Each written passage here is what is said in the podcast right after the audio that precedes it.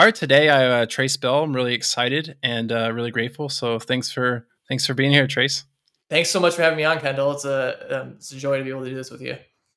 Yeah. Um. So you're the son of Rob Bell. Now, not everybody, surprisingly, that hears this might know about him. So I wanted to give a little background about him. I mean, no, this is about you, but obviously that all is intertwined.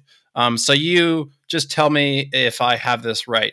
So Rob Bell was a pastor of Mars Hill uh, megachurch. Um, he wrote a book called Love Wins, which posits that universalism might be true. And then he received a lot of criticism, and then he resigned as a pastor. Is that is that pretty much correct? Yeah, that's a that's a pretty good uh, summary of, of what happened. Yeah. Okay, awesome. So, um, how old are you, by the way? Twenty four. 24 okay. Uh so i guess you were born when rob was a pastor at mars hill? Uh i think he started maybe when i was like two years old. Uh, okay. or i was only a couple years old yeah. Okay. Um so yeah what was what was your upbringing like?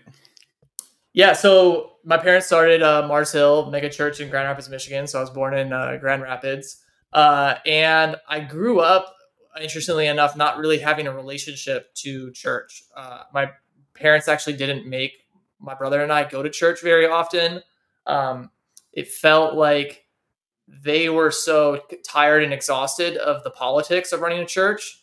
And there were so many elements of running a mega church that were so uh, soul crushing and exhausting that they actually kept my brother and I just separate from the whole thing. So I only have a few memories of actually going to church and going to church service and it it was always weird energetically because I could feel that my parents were trying to do the right thing and trying to give people a gift by giving them this kind of progressive new look at church, but they were also so tired and worn out by it that energetically as a kid, I could feel that dissonance um, mm. So I, as a kid, had no like uh, inclination to really engage with church or really engage with organized religion because I could just ever since I was a little kid, I could feel that it wasn't really giving my parents a ton of life.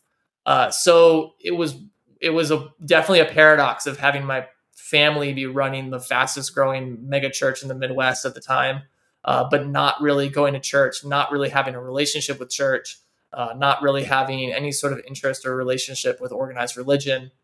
My parents purposely moved my brother and I to uh, one of the least religious areas in Grand Rapids. They wanted us to go to a school uh, that was the least religious and would be uh, it would matter the least that my dad was Rob Bell and pastor at Mars Hill mm. uh, megachurch. Um, so it just wasn't a big. It was. It always kind of felt like something my parents were kind of doing off to the side um, and it just didn't really feel like a big part of my life. Um, so, which I'm very grateful for. I'm really grateful that um, I didn't, I wasn't immersed in a lot of that because there was a lot of unhealth. There was a lot of mm-hmm. stuff that I would have to deconstruct from later. And I watched a lot of people have to go through kind of painful deconstruction processes um, surrounding religion. And I, I didn't have to experience that. So I'm, I'm grateful for that aspect of it. Wow. Yeah. That's, that's a very unique experience. At the same time, it's not unique because hey, you're a PK's kid, and uh, obviously, um, a lot of them have. It's it's it's a hard upbringing for them, but um, you're unique in the way that uh, your parents actually tried to um, give you some separation from that, and also um, obviously being a mega pastor from from the spotlight of uh, popularity and all the pros and cons uh, that come from that. So that's it's very unique and very interesting. Um, yeah. So so did you consider yourself a Christian or not? And did did did your parents did they have time to to like read the Bible to y'all, or did they not want to do that? Yeah, I don't really remember. I don't have any memories of my parents reading me the Bible uh, growing up. I remember my dad would tell Jesus stories sometimes, like to really try to capture the essence of who Jesus was. And I found a lot of the Jesus stories really inspiring. I never considered myself a Christian at any point mm. in my hmm. life. I didn't really even know, like, I just didn't even really know what that meant. I didn't really feel anything. I mean, the few times that I like went to church and sat in service, um, I just I remember thinking like, am I supposed to be feeling something? I see mm. a, a, lot of people around me having an experience. Mm. They're really like involved in this experience and getting something from it, but it just didn't really do anything for me. Um, so I never considered myself uh, a Christian. The the uh, the few ideas that I would hear around religion growing up, like the idea that there's a hell, uh, that people are going to burn in forever if they don't believe in God, just sounded so ridiculous and asinine to me that I was like, why would I want to be a part of something that um, has the idea that there's going to be like tons of people that go burn in hell forever? Um, ideas about a lot of the, the, a lot of the Christian ideas just didn't sit right with me and didn't didn't interest mm. me. So I just it just never really grabbed or or um, interested me. So yeah, I never I I didn't I didn't get my um I, I had a different kind of like almost spiritual connection. I had this like spiritual curiosity. Mm. Um, and I always thought of myself as agnostic. I never mm. considered myself atheist. Uh, the idea that there's no sort of higher power, the idea that there's it's just this material physical universe felt equally ridiculous to me as some of the um, kind of Christian ideas about a heaven and hell. Um, so I always considered myself agnostic of like I don't know, but mm-hmm. I always felt this like intuition and this hunch that there was something greater out there. Right. There was some sort of greater, higher intelligence that this whole thing is operating within. Uh, but it didn't. That intuition didn't feel like it lined up with the idea of a Christian God that I'd heard. Mm. So, did you uh, have any like um, conversations with your dad or your parents, and did they?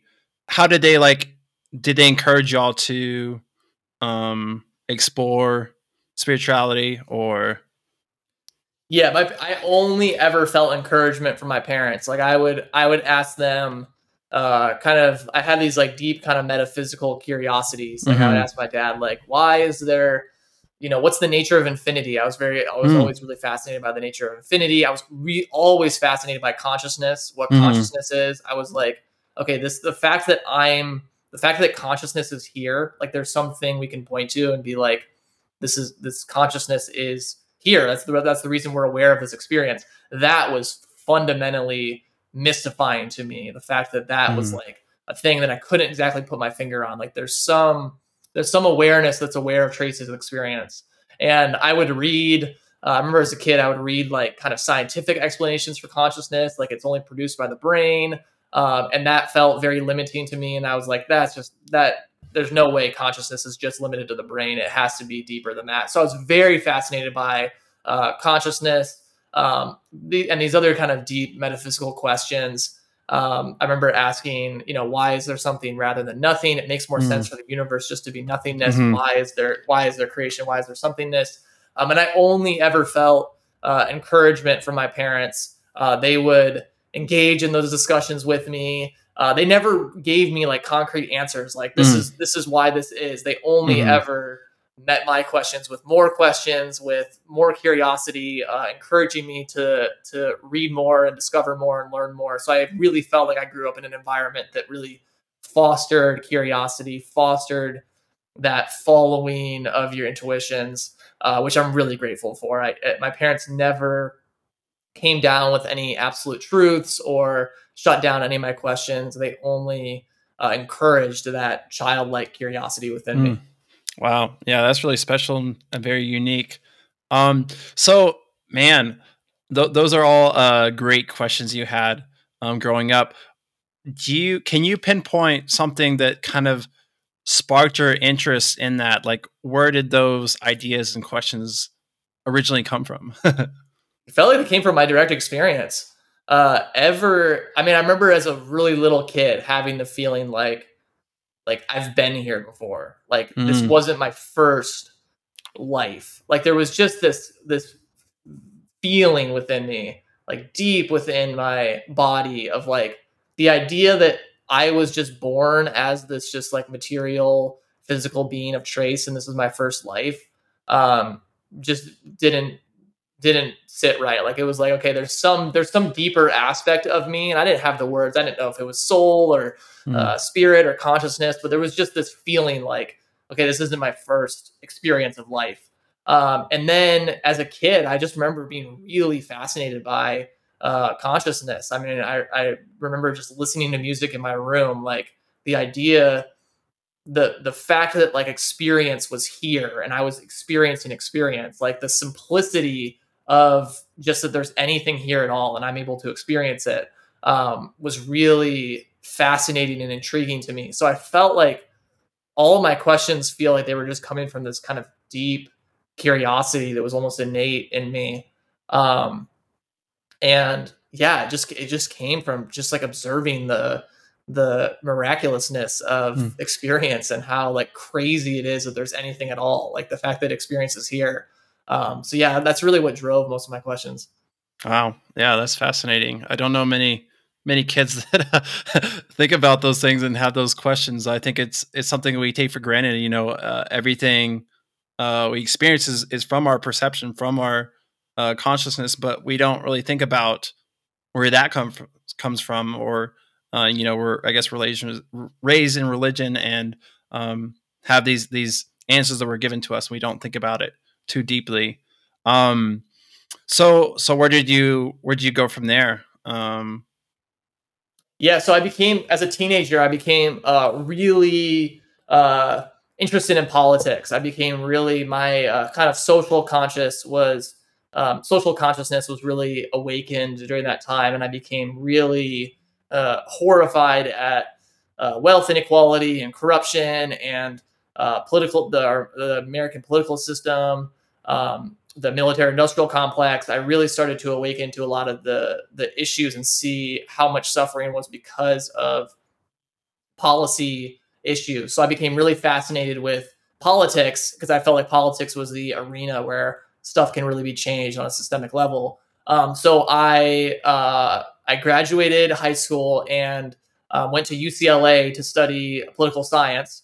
Um, so I studied political science, uh, and then when uh, I was a senior, um, I had senior in college. I had a, uh, a, spiritual awakening, which completely changed my life. I had a, a non-dual awakening into uh, the nature of consciousness. That's when I recognized that's when I recognized God. That's when I recognized spirit. I was agnostic up until that point of feeling like there was some sort of higher intelligence, feeling like um, God was actually pointing to a real reality. Um, and I had my awakening into that. Uh, and that just completely transformed uh, everything, transformed what I wanted to do with my life. And uh, I decided that I wanted to help help evolve consciousness on the planet. I felt like that was what I was here to do. And um, you know, politics and changing things on a systemic level was going to be a part of that, but that wasn't going to be the only thing. That the the changing things uh, politically and changing things structurally that was only warming me up to actually like change, help move consciousness forward on a in a in a mass way. So um, so then I graduated college and then I started um, started teaching. I started teaching spiral dynamics. Um, I started teaching uh, meditation. I started running my own courses. Uh, I started working with organizations, uh, bringing this work to organizations, so helping them uh, become organizations that are full of whole people rather than fractured, fragmented people, um, and helping organizations become more human so that they can create better lives for the people within those organizations and be a force for good in the world. Um, and so yeah, so that was like my that was my entrance into bringing this work to like really try to change systems and change structures. So uh, that's what I'm currently working on right now. I'm putting most of my time right now into working with my partner Tina to teach spiral dynamics to uh, different organizations that are um, really being helped by this work. Wow, um, there's a lot in there. That's that's great in my own study, I've noticed there seems to be a pattern of a shadow awakening uh, to systematic corruption and power, and then people will sometimes then have a more spiritual awakening of oneness. Um, in grad school, I read uh, 1984 by Orwell, and I applied it to a lot of my papers, and so I was kind of seeing that um, shadow awakening, I guess you could say, um, before I had my own awakening. Um, and I know you mentioned spiral dynamics. I want to get more into that another episode. Of course, I, I love that. Um, how would you describe your your spiritual awakening? What was that like for you? Yeah, so it was actually just kind of hit me out of nowhere. Um, I remember it was uh, summer of 2020, so pandemic had started a couple months earlier. Uh, so living in the house with my parents, definitely weird times. Uh, definitely kind of a strange, surreal time. Also, especially during summer, of just like, wait, this is like summer and everyone's inside, and it's just like, what's going on with the world? Mm. Um, and I remember it was so one late one night. Um, I was just meditating, and I, like I mentioned, I've always been fascinated by consciousness, and mm-hmm, I always was mm-hmm. fascinated by like what consciousness is. I like like it's it's here, it's present, and I can't really put my finger on it. I can't point to it. I can't describe it. I can't give it like a shape, a texture, a taste. Um, it all it's aware of all that, but I can't use I can't define it with any sort of um, characteristic that I'm used to. And I was meditating, and all of a sudden it just clicked.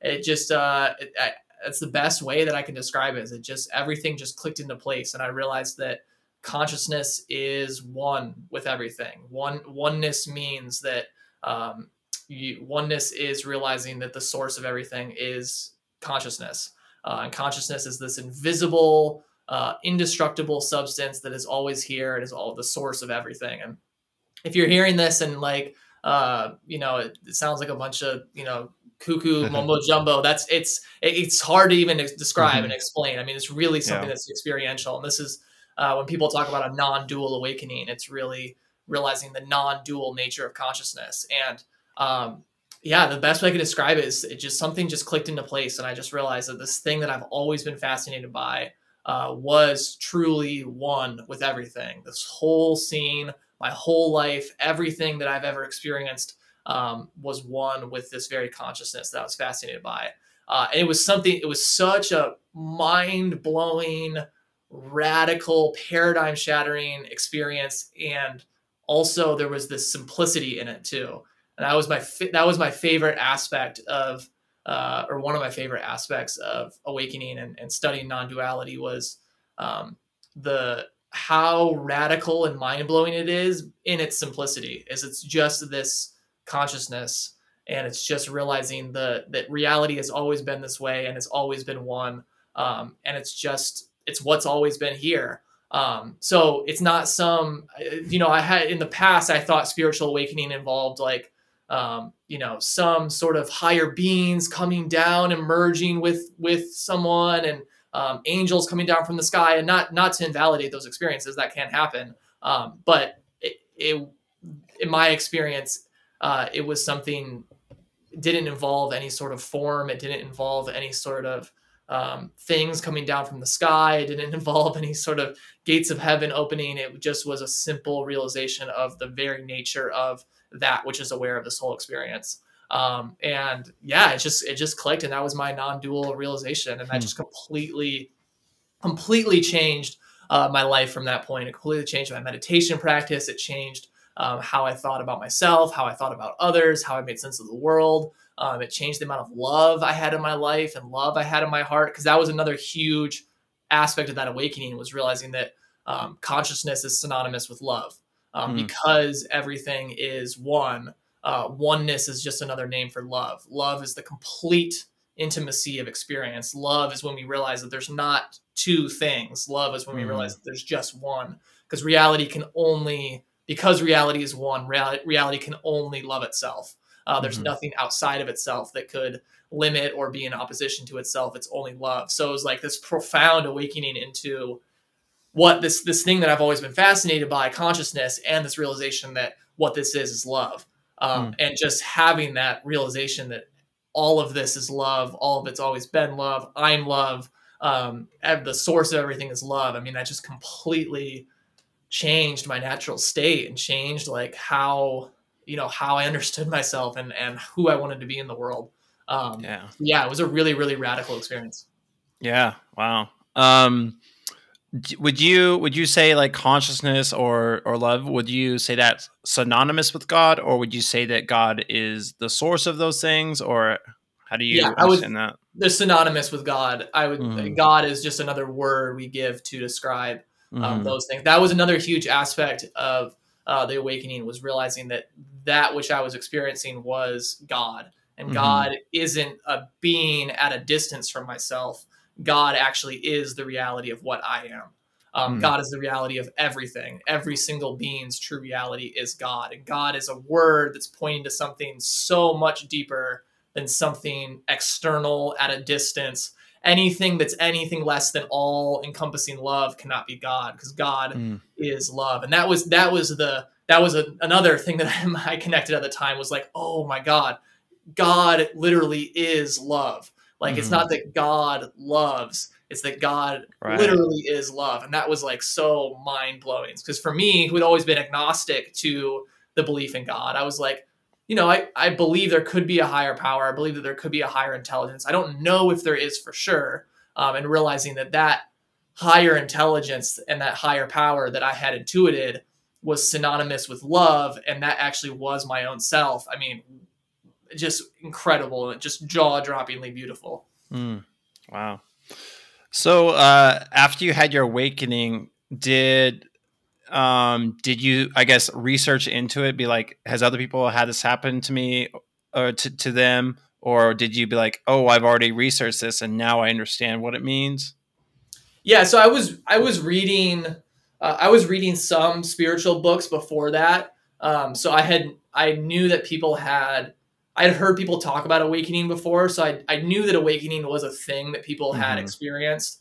Um, and I knew that it was a thing that had been like well documented throughout history. Um, and I was reading like Eckhart Tolle at the time. Mm-hmm. So I, when it happened, I knew, I knew what had happened. I knew that I had just had a non-dual awakening. I'd sort of understood it intellectually before then, but then like experientially, I really understood what um, a non-dual awakening was. Mm. Uh, and then after that, I like really started to read other people's accounts and read a lot of other stuff, and it just started to like uh, make sense not on a mind level but on a heart level, and like I really started to be able to have my own experience that I could go back to to understand really what so many spiritual teachers were talking about. So I had I had done a little reading before that, but then like after that, it completely changed my reading um, and it helped me understand a lot more stuff.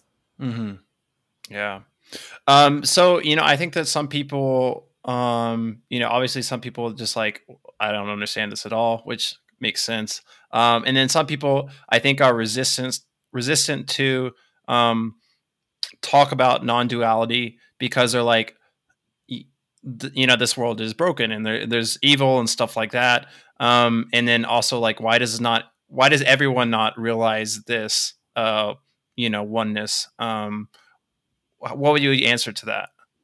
Man that's a great question. Well first off i just want to validate any of those feelings. One of the hardest aspects of awakening and awakening into love is reconciling how much awful stuff there is that happens with that realization like that's a very real predicament and real thing on the spiritual path is that making sense of the suffering and uh, the atrocities that occurred during the during the human experience. Um, so I don't know if there's like a great answer I can give to that that will you know mm-hmm. satisfy that because that's a real pain that we feel in right. our hearts. And having a non-dual awakening does not take that pain away. In fact, mm-hmm. it it actually increases sensitivity, increases empathy, it increases your drive to want to help others alleviate their suffering and and and um, help others.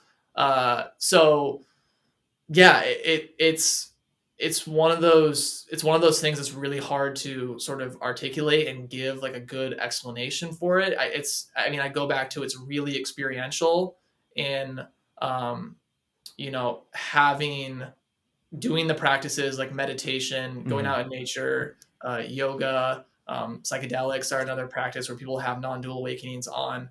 Um, it's one of those things that have your own experience with, and then have your own sense-making process um, rather than trying to intellectually understand it. Because that's one of the traps with non-duality mm. is that it can get turned into a philosophy or a theory or a like. Religion. Yeah, I was about to get into that. Um, yeah, and I was, was going to talk about the ego. Yeah. Yeah, totally. The ego can uh, co-opt non-duality as a philosophy and a theory, which I'm guilty of. Um, it's very easy for it to happen. Uh, so for it to turn into some sort of like uh, theory and philosophy that's that's talked about as like an absolute truth, that's not what non-duality is. It's something experiential and it's the it's the antithesis of any sort of like organized uh, intellectual thought system Mhm. um, because that's just more words for the mind and that's more ideas.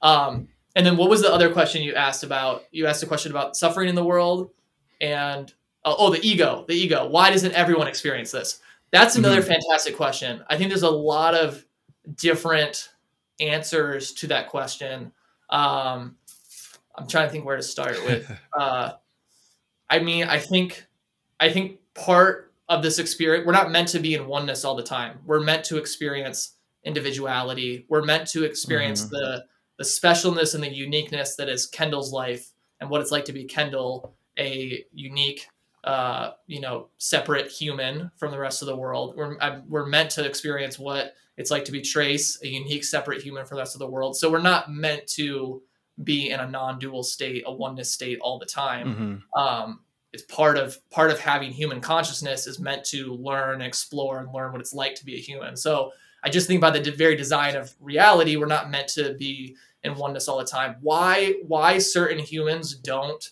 uh, wake up to oneness in their lives it's it's not i've thought about this a lot. I don't know. I think certain humans just aren't meant to um, Hmm. which which doesn't mean they're any less. This is not sort of um, with non-duality it does it's it's it's not any sort of idea of like pe- some people are saved some people are worthy of experiencing that. That's another thing that non-duality wants to avoid completely is the kind of there are certain people who uh, deserve to get saved and there's certain people that don't get deserve to get saved. Whether or not you awaken to this doesn't make you any less of anything. Um, Mhm. it's it's all part of the divine plan. Um, so yeah i think I think certain people um, certain people are just meant to experience life as just purely a human and, and experiencing oneness wasn't part of their life plan. Um, but again like um, i know there's a there's a part of us that keeps going on the part of an identity that keeps going on even after we die so there's next lifetimes where they're able to experience oneness um, and certain people i mean this is the the the love the the love aspect of this whole equation means that um, oneness doesn't get forced onto us. Oneness is actually a choice. We Hmm. actually have the choice to let go of our ego, wake up to oneness. If we if oneness and love was forced onto us, it wouldn't be love. It would be against our own free will. So part of the gift of creation, part of the gift of having this experience is that we have we have the choice to let go of our ego. We have the choice to choose to grow and heal and and um, let go and realize oneness. Um, and that's really the gift is that we have the choice. If it was forced onto us, um, it wouldn't be very loving. Uh, So those are my best answers to these questions. These are not these are not No, those are those are great. these I are not easy that. questions, and they're definitely like they're definitely paradoxes and and and things that are deserve to be wrestled with and contemplated. Right. Um, yeah. Even with the ego, I think there's uh, when when people define the ego, I think there's actually like two different parts to it. I think there's the ego. You know, there's um, you know, trying to uh, protect myself and think of myself, and um, you know, being selfish or, or thinking about uh, the now. Um, you know, what can satisfy me right now? My immediate um, you know grasping of something uh, rather than like long term what is going to be best for me and for other people um, but there's also the ego as in we're we are individuals like you said and that um, you know we like we need boundaries like that can be healthy you know um, i think that there's some people say we need to kill the ego and so i, I think that there's yeah there, there's healthy aspects of the ego so i think it's more about an awareness of it and uh, having a healthy ego. How, how would you speak about to that? Yeah, I, th- I think that I kind of look at the ego as just the the thing that the, it's like a survival mechanism. It tries to help us. The ego's number one job is to to make sure we survive as this human being. If we didn't have ego, um, then we wouldn't uh, take the action to survive as a human being. So the ego is actually necessary for our survival as a human being.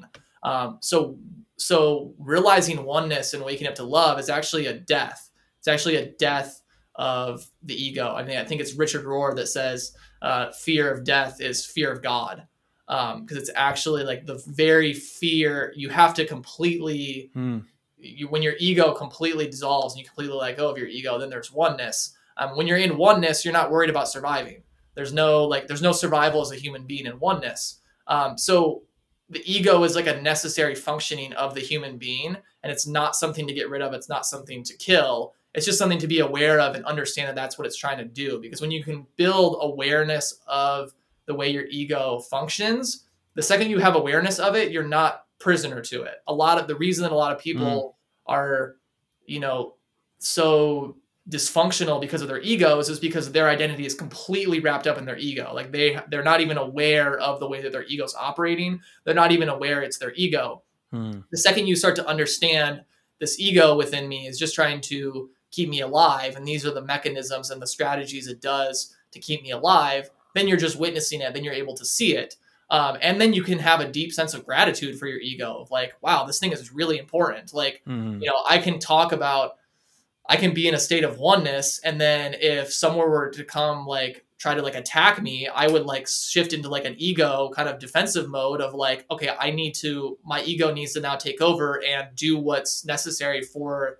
this being, this human being to survive and protect itself. Like that's if I didn't have that, I wouldn't I wouldn't survive as a human being. So um, it real re, kind of exploring the ways that the ego keeps us alive and keeps us um, kind of acts as a survival mechanism is really important and that also allows us to let go of it when we need to um, to let go of uh, the, the times when the ego actually isn't helping us. Like for example like the inner critic is a great example. Like mm. our inner we develop an inner critic because we learned from the environment around us. So there were certain things that weren't okay. And as children the the number one threat is being kicked out of the tribe. So if we develop a really strong inner critic that's a way to keep our behavior in check so that we don't get kicked out of the tribe. Like that was actually an important job that the ego did because if we get kicked out of the tribe that's our threat to our survival um, so as we get older and we still have this inner critic um, and it's not helping us, uh, it's really important to acknowledge that the ego is actually playing a necessary job in trying to keep us alive. But we can actually let go of it now because we, we're not at a, we're the, getting kicked out of the tribe is not a threat now because we're an adult. Um, and it's not necessary to have that protective measure. So, um, yeah, I really see the ego as something that's meant to acknowledge and honor and integrate rather than something to kill. Mm, yeah, I totally agree. Yeah, well said. um, I think one other uh, um, pitfall some people fall into after uh, having an awakening is just um, you know saying the world is illusory, um, and they kind of retreat into themselves and just ignore uh, any problems and just say, "Hey, you just need to realize that everything is one." And uh, and, and, you know it's kind of the picture of the monk in a cave uh, ignoring the world and his problems.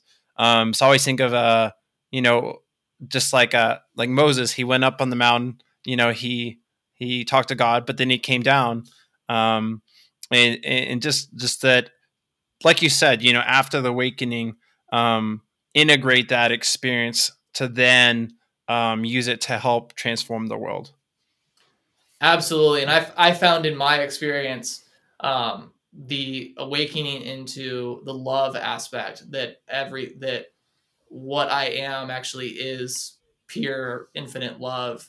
Um, what I am by its nature is pure peace and happiness. Um, filled me with this kind of energy that wanted to go share that with the world. Um, so there was actually this like by going far enough internal to discover what's actually at the core of my being filled me with such a deep love that I felt like I couldn't help but want to go share it um, with the world. So um, to negate the world after awakening, to negate that anything matters, I always think that that's actually not going deep enough with awakening.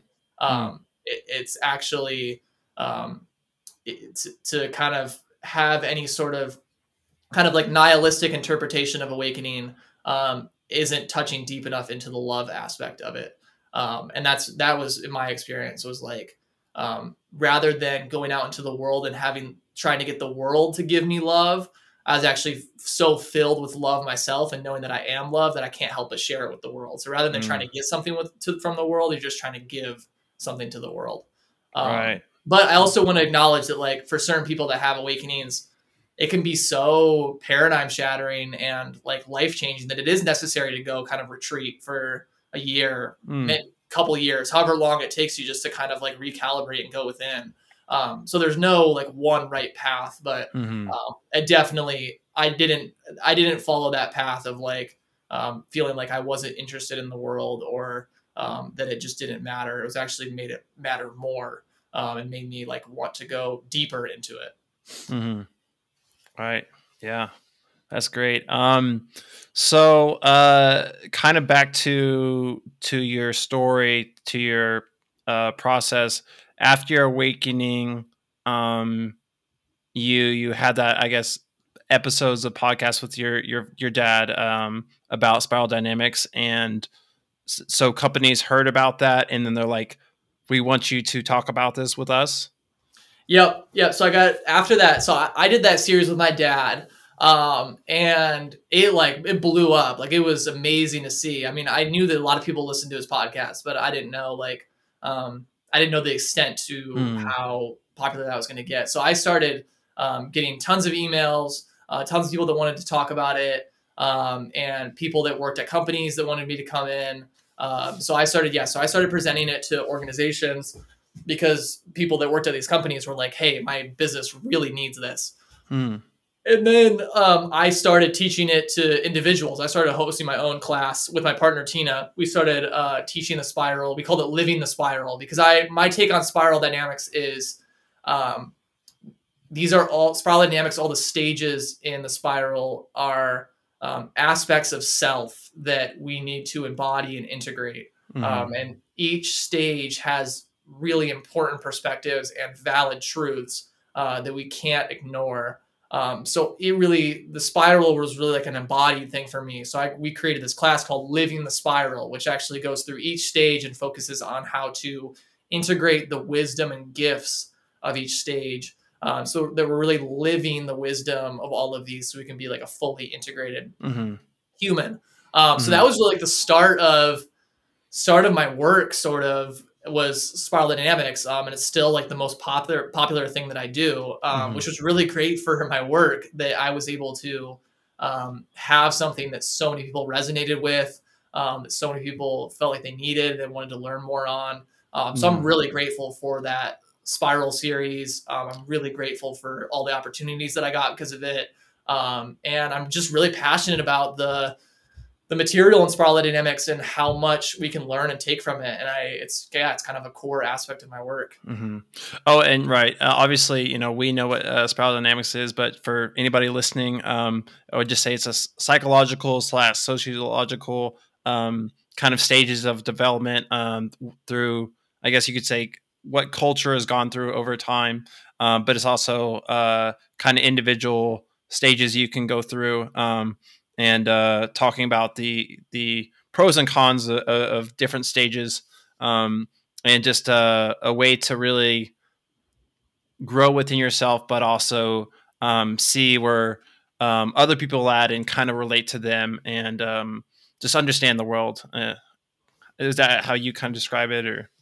Yeah, absolutely. That was a fantastic description. Yeah, I, I, really see it as I mean, it's a model that maps so many different things. It maps how humanity has evolved throughout time. It maps how individuals grow throughout time. It maps these different perspectives and how they all relate to one another. It maps these different aspects of self and these energies that we have within us. Um, and it shows us it shows us uh, where humans have been in history, and it also shows us where things are going. Um, so I, I mean, I think there's so many uses and so mm-hmm. many insights. I'm constantly learning more from it. Um, we have a bunch of resources on my website at uh, www.open-aware.com. We have a whole spiral dynamics section. You can also find our online course, uh, Living the Spiral, on there as well. We have a self-paced online course for people. So um, there's yeah, we have a bunch of information on our website. Right, and now I'll link those uh, in our podcast description. Um, um, so I'm just curious. Um, you know, obviously there's many ways you can apply this. Uh, uh how would you? how would you say that business um, businesses get interested in the spiral? Like what what aspect are they looking at it? They're like, I need this for my business. That's a great question. So one of the things I've seen is that there's just uh, there's tension and conflict of perspectives within the organization. Uh, they can feel that not everyone is on the same page, um, and there's perspective differences that are really kind of um, keeping things from running as smoothly as possible and um, are really starting to build certain tensions within the organization. So people that then hear about this model that has maps all these different kinds of perspectives uh, and actually i mean the beauty of the spiral is that it doesn't it maps these different perspectives but it actually finds the ways for all of them to work together and it actually finds the commonality in the way that all of these can be integrated together to become more holistic and unified rather than just mapping these like individual perspectives and just being like okay these are just mutually exclusive individual mm-hmm. perspectives like this is just how it is. It brings everything together. It brings a kind of oneness and a wholeness to mm. Um, our different perspectives and the way that we sense make reality. So organizations realize that that's a problem is that they're not having kind of synthesis and a wholeness within the organization. And they realize that the spiral could be a really helpful tool. Um, the other thing that I think organizations see is that uh, the spiral really helps them understand uh, their customer base and the people that they're serving better. Mm. Um, and it helps them understand their own strategies. So like what what level of consciousness is marketing coming from? Uh, what level of consciousness are our own is the structure within the organization coming from? Uh, a lot of people within the organizations feel that certain things are super dated. Uh, like it's just they feel like they're still running systems and structures within the organization that are from like a whole another time period and they actually are i mean the people are right and that's what the spiral maps is like yeah actually the thing you guys are running is like uh, stage blue which was like you know like a you know a century or two ago um, even further than that. So uh, yeah definitely a lot of people definitely a lot of organizations see that there's some sort of issue. Um, and then some people within organizations see the later stages that spiral dynamics maps and see where the future is headed and just recognize how important uh, spiral dynamics is for understanding future, the future and understanding what kind of creating the organization that they really want to be. So, like developing a vision of a uh, futuristic um, kind of organization that's centered around wholeness and inclusivity and actually becoming a powerful force for change in the world. Um, so there's some people that I've that we've worked with that are just kind of visionaries within their own organization and just see the how important it is. And I, I mean, I I genuinely believe that spiral dynamics will become something that's like taught in schools in at some point. I think it's going to be like common knowledge um, in the next I don't know how many decades, but um, at a certain point, like the what it's mapping is so critical for understanding uh, who we are and why we're here that I think it's going to be something that's just taught everywhere. Uh, so there's there's people within organizations that recognize that and recognize like, oh, my organization just needs to know this because it's like we're going to get left behind if we don't know this model. Yeah, yeah, that that's great. That's that's exciting. Um, and that's great to see that businesses are picking that up. Um, and I've I know I benefited so much um, personally through the spiral, and I also believe that you know it can be so impactful and helpful um, for for the community and for for the culture at large. Um, one thing that I've, I've noticed, I feel like, is um, that maybe in the past we had more shared myths and more more areas we considered sacred, um, and that um, we kind of don't have um, as many modern myths or, or, things that unite us together. And we also are kind of, you know, like there's a Christian deconstruction, and we're kind of uh, deconstructing these older models. And, um, and, and so I, you know, obviously we've been talking about uh, awakening, and you know, like you said, there's uh, meditation and, and, psychedelics and all these different ways that um, are becoming more popular in the West. Um, and and so we're kind of bringing trying to to uh, bring awakening and and bring that sacredness back um, and then i feel like spiral dynamics are a way that you know they're not exactly missed but the, it's a model which helps us um, you know uh, envision a, a, way forward. So it's exciting to me to see these different things starting to be implemented more in our culture to help us um, get back these things and and and uh, to help to help our culture. Yeah absolutely. I couldn't agree more. I i really see uh, spiral dynamics as exactly what you just said is kind of giving humanity a like narrative that we can kind of make sense of and kind of unites us. Um, again, I, I, you know, the danger is something like spiral dynamics becoming like an absolute truth. Right. Um, and I, it's not a perfect model by any means. Um, reality is a lot more nuanced and complex than any mm-hmm. model like spiral dynamics could accurately map. Um, so that's I always add that caveat when I teach the spiral. I was like, this it's a really helpful model for naming these certain over uh, these certain generalized patterns that can help us make sense. Um, but it's not something that uh, fits perfectly in every situation. It's not something that uh, completely describes humanity, completely describes all perspectives. Reality is a lot more complex and deep, but it does name these generalized patterns that can help us make sense and bring more unity and inclusivity and uh, ultimately more love. I mean, I see the the power of the spiral is increasing our ability for self love and loving others. Um, and that's what I mean. That's what made me uh, gravitate towards the model in the beginning and find it uh, so life changing and useful. Is that it really is something that that brings more love and more unity, um, and that's that's what I want our new stories and our new narratives that we collectively come around. Those should be the narratives and the stories that we're collectively coming around. Um, because a lot of them have not been based in love. They've been based in separation and fear. Um, so I'm really excited for uh, I'm, I'm really excited for the the future and potential of uh, people learning this. And yeah, it's it's super exciting. Yeah, that, that's great. I, I totally agree. I'm right there with you.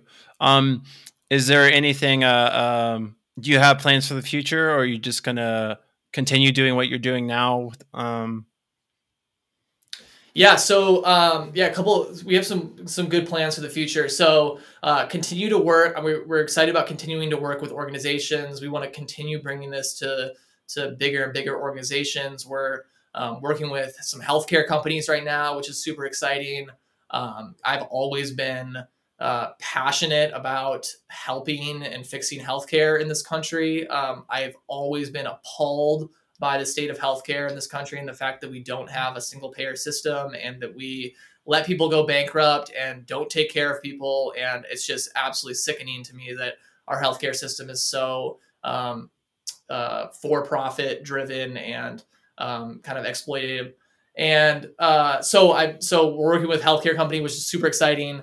Um, so continue working with big companies. Um, we want to start doing in-person retreats. Um, I'm very passionate about uh, doing uh, giving people access to psychedelic experiences. I think psychedelic experiences are such an amazing tool for healing and creating um, experiences of interconnectedness and oneness um, and triggering awakenings. Um, so I'm I'm very excited about psychedelics playing being a um, a big part of my future and i don't know exactly what form that's going to take because obviously it's still a bit of a legal gray area but i know that um, we're only headed towards more decriminalization and legalization but i'm very excited for my work uh, revolving around giving people access to these experiences and helping them understand them.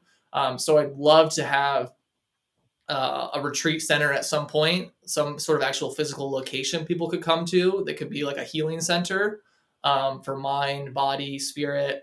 Um, so super excited about that. Uh, so yeah, that's that's really and then and then at some point I want to uh, start writing and write books.